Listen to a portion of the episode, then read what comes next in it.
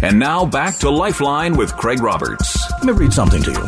Pay very close attention, if you would, please. Class, in session. Is that loud enough? There you go. The rapid growth of the world's population over the last 100 years results from a difference between the rate of birth and the rate of death. The human population will increase by 1 billion people in the next decade. This is like adding the whole population of China to the world's population. The growth in human population around the world affects all people through its impact on the economy and environment. The current rate of population growth is now a significant burden to human well-being. Understanding the factors which affect population growth patterns can help us plan for the future. This unit consists of core knowledge about the causes and consequences of overpopulation, lesson plans, teacher resources, student reading list, and a list of speakers.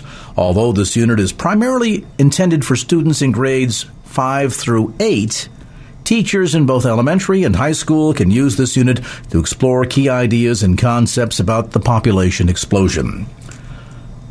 Close quote. Now, that is a foreword from a teacher's instruction handbook in use in American public schools today. What of this matter of modern day overpopulation? Is it fact or is it largely fiction? And how much of the new green is actually just the old red repackaged? With some answers, we're joined now by Stephen Mosher. He is president of the Population Research Institute, a nonprofit research group whose goals are to expose the myth of overpopulation, to expose human rights abuses committed in population control programs, and to make the case that people are the world's greatest resource. Stephen, a delight to have you on the program. Yeah, thanks for having me. Let's talk first about some of this agenda. You heard what I had to read from the foreword of this uh, teacher's handbook, which sounds like the whole notion of overpopulation, its impact on the globe, and sustainability is sort of a fait accompli. And so let's begin teaching our kids these lessons at a very early age. What say ye? Well, I say that it sounds like it was written by my former colleague at Stanford University, uh, Professor Paul Ehrlich, in 1968. And, uh, of course, it sounds as if whoever wrote it hadn't learned anything else in the meantime because it is wrong, wrong, wrong. It is wrong that the world's population is going to add a billion people in the next few years. Population growth rates are slowing down. More than half the countries of the world are now having too few people, not too many. Uh, and the rest of the world, China's one child policy, India's two child policy, is rapidly following suit. And the idea we should reduce the number of people on the planet to make ourselves better off is total nonsense because we need more creative human intelligences at work, not fewer. And if you want to visit the future of depopulation, go to Japan today, where they are desperately trying to get out of the demographic recession that they've been in for 25 years. What is a demographic recession? It's where you're having too few children to maintain the current population to too few young people coming into the workforce, buying homes and cars, starting new businesses. Japan has been in recession since 1990, and it's a result of the fact that they're only averaging 1.3 children per couple, which is a recipe for uh, demographic disaster. And in fact, aren't we even seeing the same effect in many parts of Europe? That in fact there are some countries Absolutely. like France, for example, that are that are quote unquote maintaining only because of new immigration.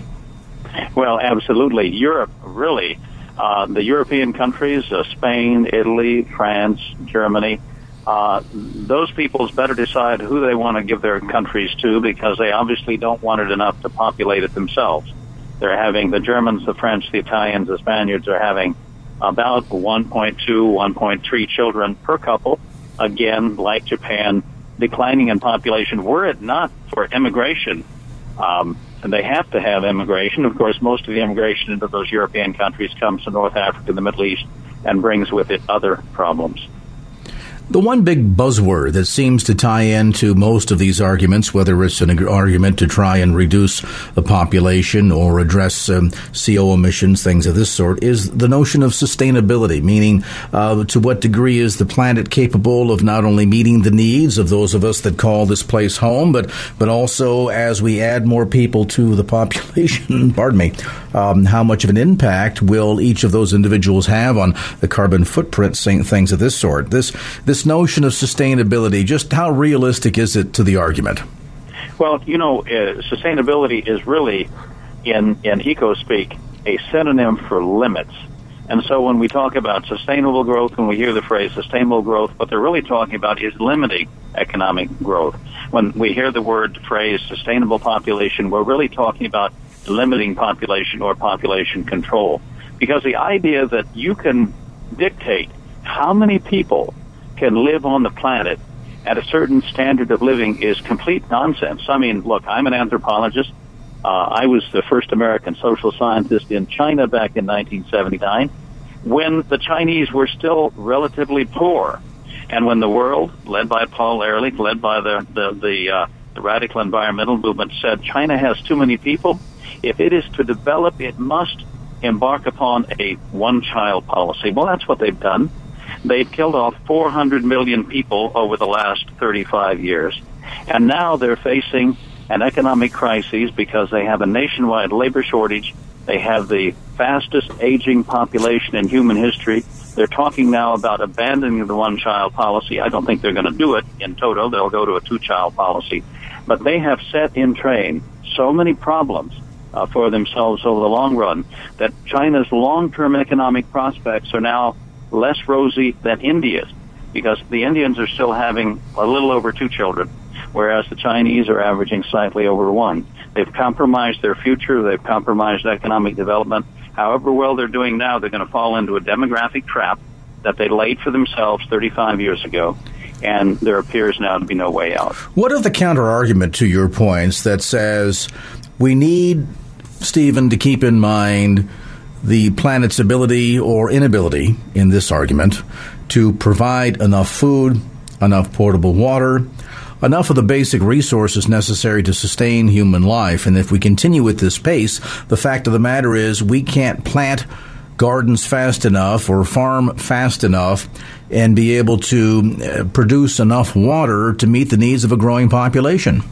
Okay, well, here, here, here are two arguments uh, that you've neatly encapsulated. One is that we're running out of food, and one is that we're running out of water. And the argument we're running out of food was rebutted uh, about 10 years ago by the Food and Agricultural Organization, which is part of the UN system, by the way. So these are not uh, these are not conservative people making these predictions. The Food and Agricultural Organization said that with current ag- agricultural technology, we could now feed between 12 to 14 billion people on the planet. Well, you know, and I know there are only a few more than 7 billion people on the planet now. Uh, people should also know that the world's population is never going to double again. We're never going to get to 12 billion or 14 billion. So the food problem, yeah, we have a problem distributing food to some poor people in poor countries. There's still hunger in the world. I don't deny that. But there is no global food shortage, nor will there ever be. And as far as water is concerned, my goodness, 70% of the planet's surface is covered by water to an average depth of 6,000 feet. So there's plenty of H2O. Now, we may have to desalinate it. Uh, and they do that quite well in some Middle Eastern countries. We may have to conserve it. We may have to build more dams and, and build canals. Uh, but we don't have a global water shortage either. And as far as the carrying capacity of the world, you know, you get, if you tell me what level of technology we're talking about, I can tell you what the carrying capacity of the world is. I can tell you that as an anthropologist, when we were back in the days of hunting and gathering, when we had no settled agriculture and we were basically dependent on what we could stalk and kill hunting and what we could find grubbing on the earth by by uh, by gathering, we could survive in the temperate zone at about a population density of two people per square mile. With settled agriculture, we raised that to 100 people per square mile, then to 1,000 with irrigation uh, in some of the best uh, irrigated uh, rice paddy areas in South China, where I lived for a couple of years you had two and three thousand people per square per square mile. Uh, but then we get to industry, we get to industrialization, and then we have the communications, uh, the internet revolution. And with each advance in technology, we're able to support more people.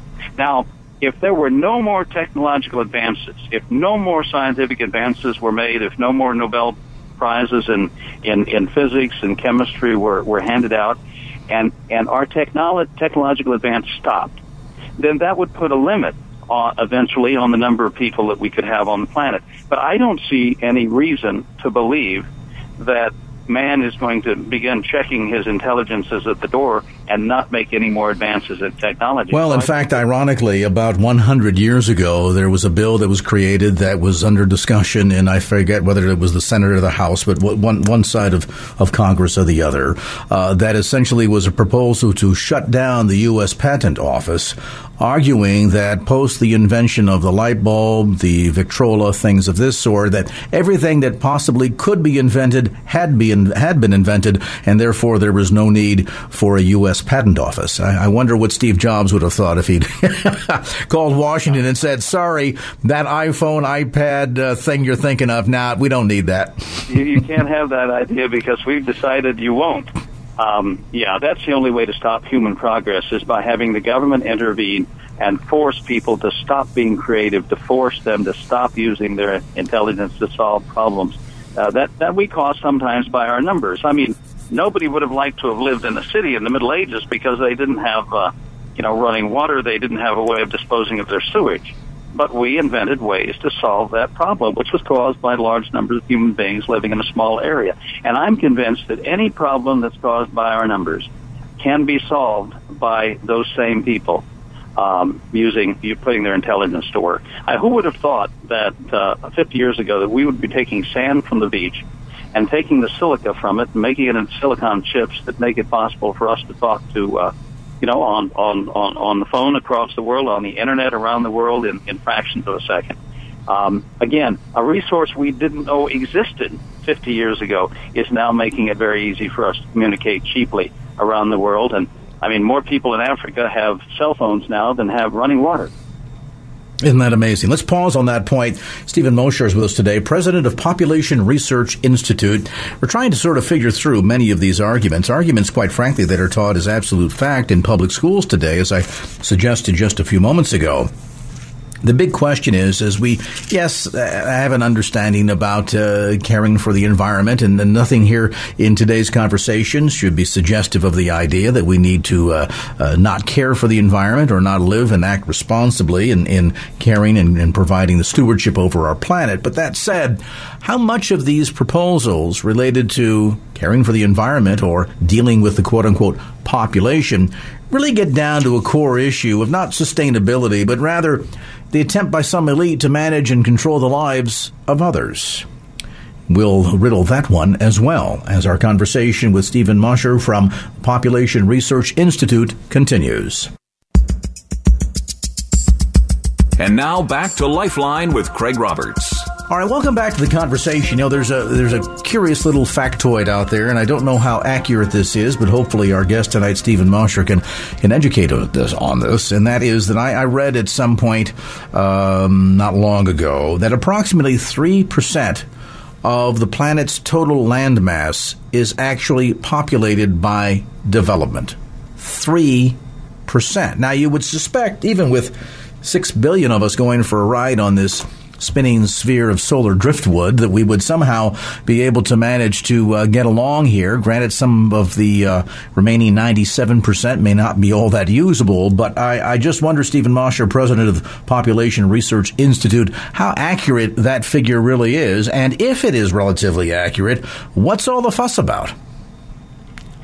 Well, it, it's it's it's uh, much ado about nothing. In in one sense, uh, my favorite example is is actually doesn't use percentages; it uses the state of Texas, because it turns out you can you can fit the entire population of the world, seven billion, seven point one billion people, into the state of Texas, give them a single family dwelling with a front and backyard, and everyone fits, and the rest of the world would be empty. Now, I'm not suggesting everyone move to the state of Texas. No, but some people like that idea. well, I'm, I, I understand. I'm from California, you understand, and I left in 1995 for for rural Virginia. I live in the Shenandoah Valley on a uh, on a uh, on a uh, beef and cattle farm, and uh, I quite enjoy rural life. So um, I don't I don't look back much. But California is a great state in many ways still. But but you can fit the entire population of the world into the state of Texas, uh, and and that's just a way of illustrating that the world is still largely uh, a pretty empty place in in terms of human beings. How much of this comes down to an agenda then? I mean, if as you're suggesting that uh, the planet is indeed providing or capable of providing sustainability for all of its occupants, and you know, certainly from a biblical perspective, my listeners would, would be of the opinion that if God created the planet, surely he must have had a plan to create one that would sustain the capacity of a growing population. So that said, you've got to wonder, uh, so much of the so-called green agenda that goes down to everything from controlling carbon emissions. I always think it's ironic that they seem to focus almost singularly on the first world, the United States, and have little to do in terms of providing serious controls on some of the third world's biggest polluters like India, like China, like Russia. But then you come into things such as China's one child policy. We talk about the way in which abortions are being promoted around the planet. My goodness, I, I read something recently that uh, Ban Ki moon, the Secretary General of the United Nations, said that priority should be given to provide abortions to women in, quote, conflict affected countries close quote how much of this is and, and, and, and, and listen to my language here i'm curious how much of this new green is an awful lot of the old red just repackaged. Well, it, it, it, in this sense, it certainly is. Uh, in the sense that uh, the the uh, the communists were all about control. The communists wanted to control all the means of production. As you know, they wanted to control the land, the factories, and the workers themselves. And they wanted to destroy all the mediating institutions. They wanted to destroy the church, of course. They wanted to destroy the family in, in, in, in the more radical communist regimes, they actually, in Mao's China, for example, in the 50s, they had the men living in male dormitories and the women living in female dormitories and all the kids being raised in state-run nurseries. Uh, so they want to destroy all the all the things that stand in the way of total control of society by by the state, and in in that case by the by the Communist Party. Well, now you have that same goal of control but in a green package. And I will tell you this: if if if I can control how far you drive and what kind of fuel you use in your car and how much energy you use to heat your home and how much water you use and what sort of things you can eat. Um, at the end of the day, I control your life.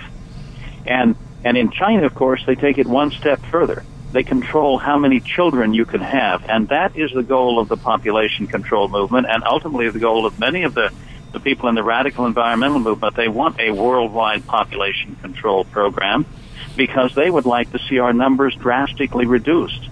In China, they, they, they talk about reducing the population of over 1 billion down to 600 million.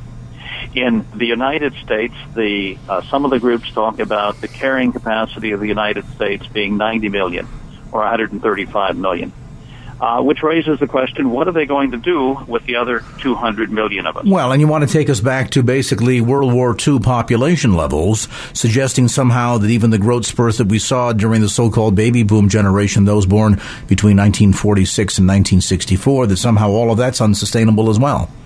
And it makes no sense because if you look over the last few hundred years, as our numbers have grown, our well-being has grown even faster. In the United States in 1800, the per capita income was about $300. We were about three times better off than the rest of the world. Uh, the per capita income worldwide in 1800, when we had about a billion people, was $100 a year, basically hand-to-mouth subsistence living.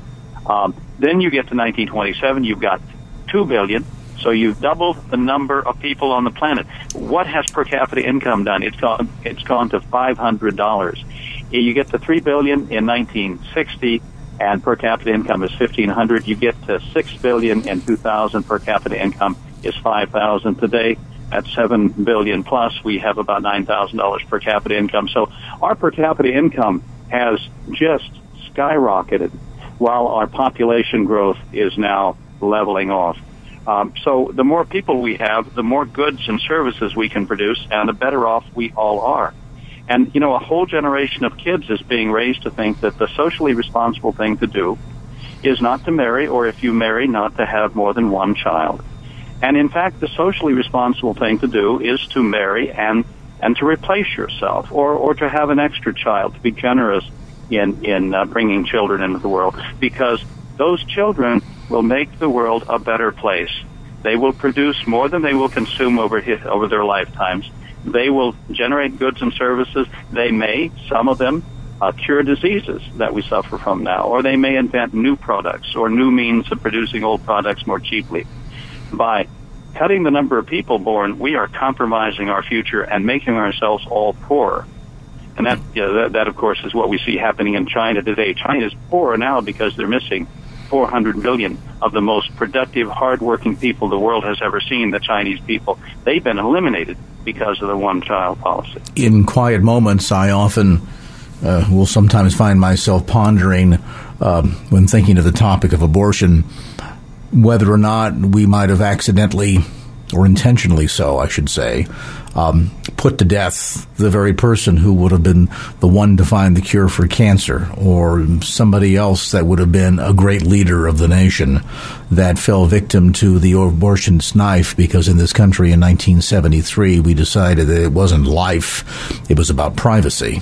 Let's take a time out. We're going to come back to more of our discussion today. If, if you're feeling mildly disturbed by this conversation, um, that's good.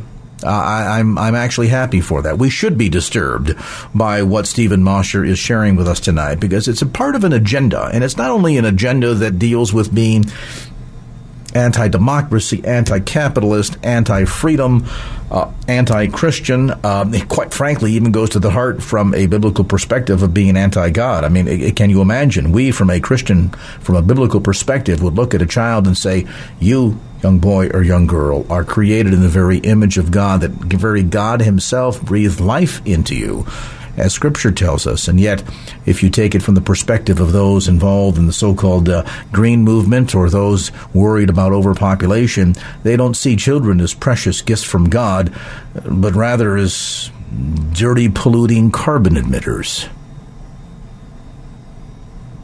We'll pause on that point while you ponder.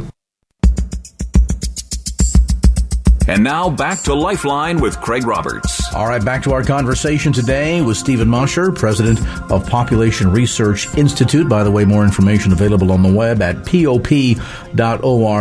That's pop.org.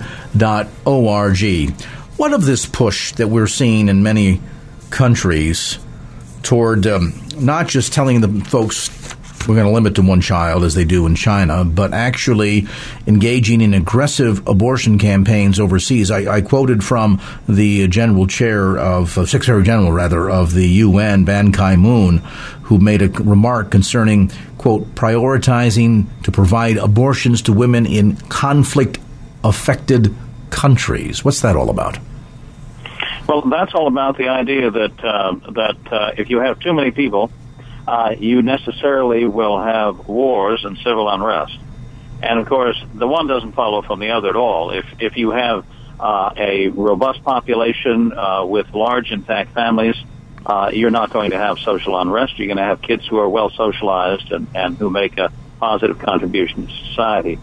Um, the the idea that all conflict is ultimately related to population growth is uh, is simply simply not true. But what it does do Craig, is it skews our whole foreign aid in the direction of promoting abortion, promoting population control, promoting offensive, abusive sterilization campaigns uh, around the world. In not just in China, you know, we were we were one of the ones uh, countries in 1979 uh, that encouraged China to embark upon a one-child policy. We funded the organization, the UN Population Fund, the population control agency of the UN, that gave $50 million to China's one child policy and is still supporting that policy today. I was involved in the struggle to get funding cut off to the UN funding population fund because I thought that American taxpayers really would not want to be involved in a program where women were arrested for the crime of being pregnant, where they were taken by force to surgical centers where they were given abortions, sometimes coercively, and then subsequently sterilized so they wouldn't be back the year in, in years following with another carrying another illegal child. I was an eyewitness to forced abortion and forced sterilization in China. But that was driven in part by this idea that the world is overpopulated, China is overpopulated. We're still spending in countries like uh, Kenya today. I, I heard uh, about the campaign to um, reduce the number of children dying from uh, from parasites in in places in Africa, for example, and in Asia. And the fact is, we're not doing as a as a people very much to combat tropical diseases, malaria, typhus, typhoid, and the rest. We spend a lot of our foreign aid budget trying to reduce the number of children born in poor countries instead of trying to help those children who are born survive uh, deadly diseases that are easily curable. I mean, we spend seventy dollars uh, in Kenya for uh, on population control programs and promoting abortion and sterilization for every one dollar we spend on public health. So there's a huge disproportion, a huge disparity there. Uh, we're not listening to the better angels of our nature. We're we're just responding to the idea that uh, that, that children are just little um, little carbon emitters, and the fewer we have, the better off we will all be. Well, there's also a major push to try and sort of um, re-educate. I'll use that term because it's popular within communist circles back in the day um, to re-educate people on this issue. I mean, number one, the United Nations has been promoting the idea for many decades that abortion, in fact, is should be considered a universal right and as the United States, along with others, have engaged in these uh, uh, aggressive abortion campaigns overseas, you better believe that organizations like Planned Parenthood see this as an opportunity to make some money. Uh, I mean, they're, you know, as much as they try to paint this in terms of, you know, providing freedom and liberty and uh, uh, human rights and all of that, and uh, once again, the sustainability word creeps into the conversation. The, the reality is, there, the, as much as we have the influence of a culture of death in our own society post Roe versus Wade that this is this is spreading all around the around the planet. Yeah, we're, we're trying to export the lifestyle of of Hollywood and Manhattan to relatively innocent, untouched corners of the world. I think back to Secretary of State Hillary Clinton, who spent twenty uh, some million dollars in Kenya trying to influence the government to in, into legalizing abortion, which it did, which it probably wouldn't have without this this pressure from the United States, without this funding from the United States. That's a violation of democratic principles because the Kenyan people are overwhelmingly pro-life. But we undermine democracy in pursuit of this uh, this idea that abortion is a human right. And you know, the worst thing I've heard recently, Craig, comes from a bishop, Catholic bishop in northern Nigeria, from the Diocese of Oyo in northern Nigeria, which is close to the Boko Haram terrorist uh, controlled territory. And he recently said, we're trying to get help from the United States to fight terrorism, but the State Department tells us that the U.S. will not give us help to fight Boko Haram unless we legalize abortion uh, and legalize uh, and and, uh, and and legalize other things that we find morally offensive. So think about that. What is the priority of the the the current administration if it refuses to fight terrorism unless a country legalizes abortion. Well, it, it, definitely shows, again, as you point out, a big part of the agenda that goes beyond just this notion of trying to do the right thing for the country or the right thing for the planet. Uh, it, it, comes back to this issue of attempting, I think, in some ways, to to not only um, justify our own behavior, but then to influence and control the behavior of others. Yeah, it's a it's a kind of ideological colonialism, you know, and it's a it's a sad thing that the the same countries, many of the same countries that that 60 years ago, 70 years ago had colonial empires in Africa are now going back, uh, Great Britain, France, and of course our own country, which didn't have that empire, but is now a big player in Africa and poor Asian countries, and saying to those countries that uh, that you're having too many children, you have to restructure your family, you have to educate your your people to accept abortion, uh, to reduce the number of children being born. I mean, what isn't that an intrusive violation of the right of peoples to self-determination, to determine for themselves the, the number and spacing of their children, to determine for themselves what their laws governing families and, and children will be? I mean, one of our foreign policy goals is supposed to be promoting democracy. And yet at the same time, we're out promoting these radical anti-people notions that work against democracy, that undermine democratically passed laws in countries in Latin America, for example, and in countries like Africa. We're going to pause. We're going to come back to more of our conversation. Stephen Mosher, my guest, president of Population Research Institute. When we come back, we'll talk more about the control issue and what is a very blatant inconsistency when it comes to application of issues such as saving the planet from greenhouse gases as Lifeline continues. And now back to Lifeline with Craig Roberts. Here is a big part of the well, the kind word is inconsistency. The more accurate word is hypocrisy of so much of the green movement that it that it seems to to separate the leaders from the followers. And ironically, it very much mirrors uh, many of the ideals of communism. And at the end of the day, communism is a theory that essentially has a small group at the top with centralized power over everybody else.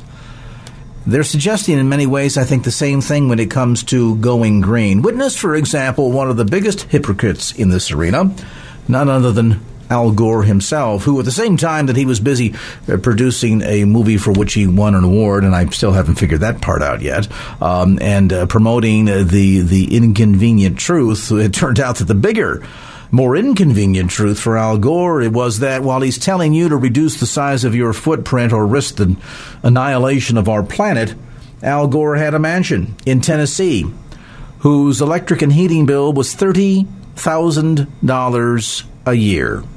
That is 20 times the national average. Now, albeit his home was also four times larger than the average house size, but regardless, it shows the degree to which many of those that promote this green notion are really at the core hypocrites, either making money off of all of this, as Al Gore has to some obscene sums, or simply trying to centralize power. What of that? Is the new green the old red? Are there vestiges of the ideals of communism lurking behind a lot of this? It, it sure, uh, to me, Steven Mosher, seems to be the case.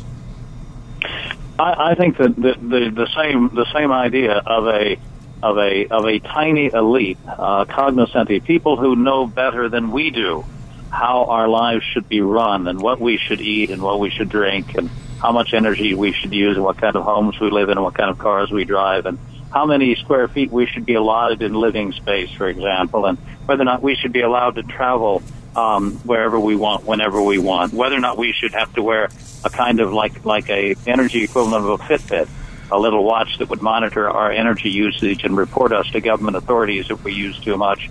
Uh, you know, that may sound like the stuff of uh, a science fiction horror novel, but uh, just today I heard the Environmental Protection Agency is getting prepared to monitor how many showers and, and how long our showers are when we travel uh, and stay in hotels. That the hotels will have little monitoring devices to report to government authorities, a central data collection station, about how much water we're, we're using when we're on the road. So uh, the sort of idea that uh, that that a small group of people who are who are highly educated can better run our lives than we ourselves is the classic the classic totalitarian mistake, uh, and it's a mistake because no government bureaucrat, however well educated, can ever make the right decisions for you and your family or me and my family because they simply don't know our individual circumstances. And the effort to do it, to take control of our families and to take control of our lives, would result in a massive, massive loss of freedom why does it seem as if, particularly post the uh, the big Earth Summit down in Rio in the early '90s, why does it seem as if there is a pretty inconsistent application of, of much of this movement in in forcing compliance with green standards, lower emissions, things of that sort? And I ask that question because here, California, as you know, you lived here, Steven. We have air resources boards. They tell us at wintertime, don't burn a fire in your fireplace because it's going to mm-hmm. destroy the air. We have summer gas versus winter gas. We have all of these restrictions and controls. They've even promoted the notion that both statewide as well as nationally that we ought to start paying taxes based on the amount of mileage that we drive every year. I mean, on and on the list, the draconian list of controls goes. And yet, as much as I see this going on in a country like the United States, where we do make efforts, there are emission standards, and we do try to, to I think, in some reasonable ways, uh, control uh, pollution emissions from industry, from private individuals, et cetera, et cetera. And yet, I have traveled with some frequency to countries like India, like China on multiple uh-huh. occasions, the former Soviet Union on multiple occasions. And to this day, they continue to be some of the most outlandish, grossest polluters I have ever seen. People forget that in the 2007 Olympics, Beijing actually decreed a moratorium and shut down all heavy, medium, and light duty manufacturing in about a 200 mile radius around the capital of Beijing, where the games were being held for 20 days prior to the Olympics and 10 days after the Olympics closed. I guess figuring some folks might stay and linger as mm-hmm. tourists and things of that sort to simply give the impression that things were better. Of course, once all the visiting athletes and the tourists went back home, China went back to its gross polluting. Why does this debate, right. particularly on the global scene, never come back and say, wait a minute, the United States is being asked to pony up. We're being asked to reduce. We have a population that's less than a third the size of China, a third the size of India, under certainly, if not competitive with Russia, and yet it doesn't seem as if they have to play by the rules, only us. Why is that? Well, one word, money. We have all the money because this is not this is not just about cleaning up the air and cleaning up the planet. You can do that with local laws that are enforced uh, reasonably on polluters, which of course we all think ought to be done. The trouble in Russia and the trouble in China and to some extent in India is that if you own a polluting factory, it's cheaper for you to pay off a local official to turn the blind eye blind eye to your pollution than to install the scrubbing equipment on your smokestacks that would prevent it from reaching the atmosphere. And so that's what you do in China. If you have a factory that that uh, is is giving off uh, hydrogen sulfide or something uh, that irritates people that potentially is carcin- uh, carcin- uh, carcinogen, uh, you simply uh, go pay off the local official uh, responsible, and he will look the other way. Uh, in the United States, that kind of bribery gets you arrested and thrown in jail. So there isn't the kind of free press in Russia and, and China and to some extent in India that allows ordinary people to band together and protest and take their petition the government for redress. Uh, there isn't a Bill of Rights in China, for example, and if and if local villagers go en masse to protest a polluting factory, they will often be met with deadly force uh, from riot police who are, of course, working for the government, not for the people, and who are there under orders from the local police chief, who too has been paid off to protect the factory, even as it is polluting against the interests of the villagers, even though they are dying from lung cancer. So that's the kind of corruption you find elsewhere in the world. But the United States and Europe have the money. And this is, at base, a giant wealth transfer scheme because there's nothing that the oligarchs in poor countries, the dictators, the tyrants in Africa, Asia, Latin America would like better than to have the United States and Europe in some sort of spasm of guilt transfer a trillion dollars into their Swiss bank accounts on the on the uh, grounds that yes we uh, we polluted and now we're we're paying back the people of the world for the pollution we caused. Uh, that's what this is about. It's about transferring wealth from countries that produce goods and services to countries that don't produce very much in the way of goods and services and are therefore poor. Hmm. Redistribution of wealth. Why does that sound like a basic concept that was promoted by Marxism and Leninism? It does have a very familiar ring to it for those of us who grew up in the in the last uh, in the last century. I lived in Asia for ten years. I lived in China for several years, and China has uh, the worst pollution in the world, I believe, by far. You know, they, they did have to shut down the factories before the Beijing Olympics because they wanted they wanted the people who visiting Beijing to be able to see the sun. Well, this is most true. Of the time, most of the time, when you go to Beijing these days, unless it's a windy winter day, you cannot see the sun because the sun is obscured by black clouds. And people wear those gauze masks over their face, not because they have a cold, but because they're trying to prevent at least some of that particulate matter, that soot, uh, and the sulfur and, and the other uh, minerals from entering their lungs and, and, and making them sick. Steven, we sure appreciate the education tonight. I imagine there are a lot of resources available for listeners on your website. We've been working on these issues for 20 years. The website is pop.org, P-O-P.org. Well, great. Well, I again appreciate your time. Good to have a former Californians on the program and uh, keep up the good work. Steven Mosher, president of the Population Research Institute. Details again on the web at pop. That's P-O-P dot O-R-G, pop dot O-R-G. Our thanks to Steven Mosher for being with us tonight. Well, that's going to do it for this edition of Lifeline. Thanks so much for being with us. And if there was anything you heard on today's show that you'd like to hear again or share with a friend, grab a copy of the Lifeline podcast. Simply log on to kfax.com. That's kfax.com for the Lifeline podcast. Our producer is Wanda Sanchez. I'm Craig Roberts. Till next time round, remember, just don't keep the faith. Get out there and share it and make it a great evening. So long. Opinions expressed in the preceding program do not necessarily represent the views of the ownership, staff, or management of KFAX. Copyright Salem Communications, all rights reserved.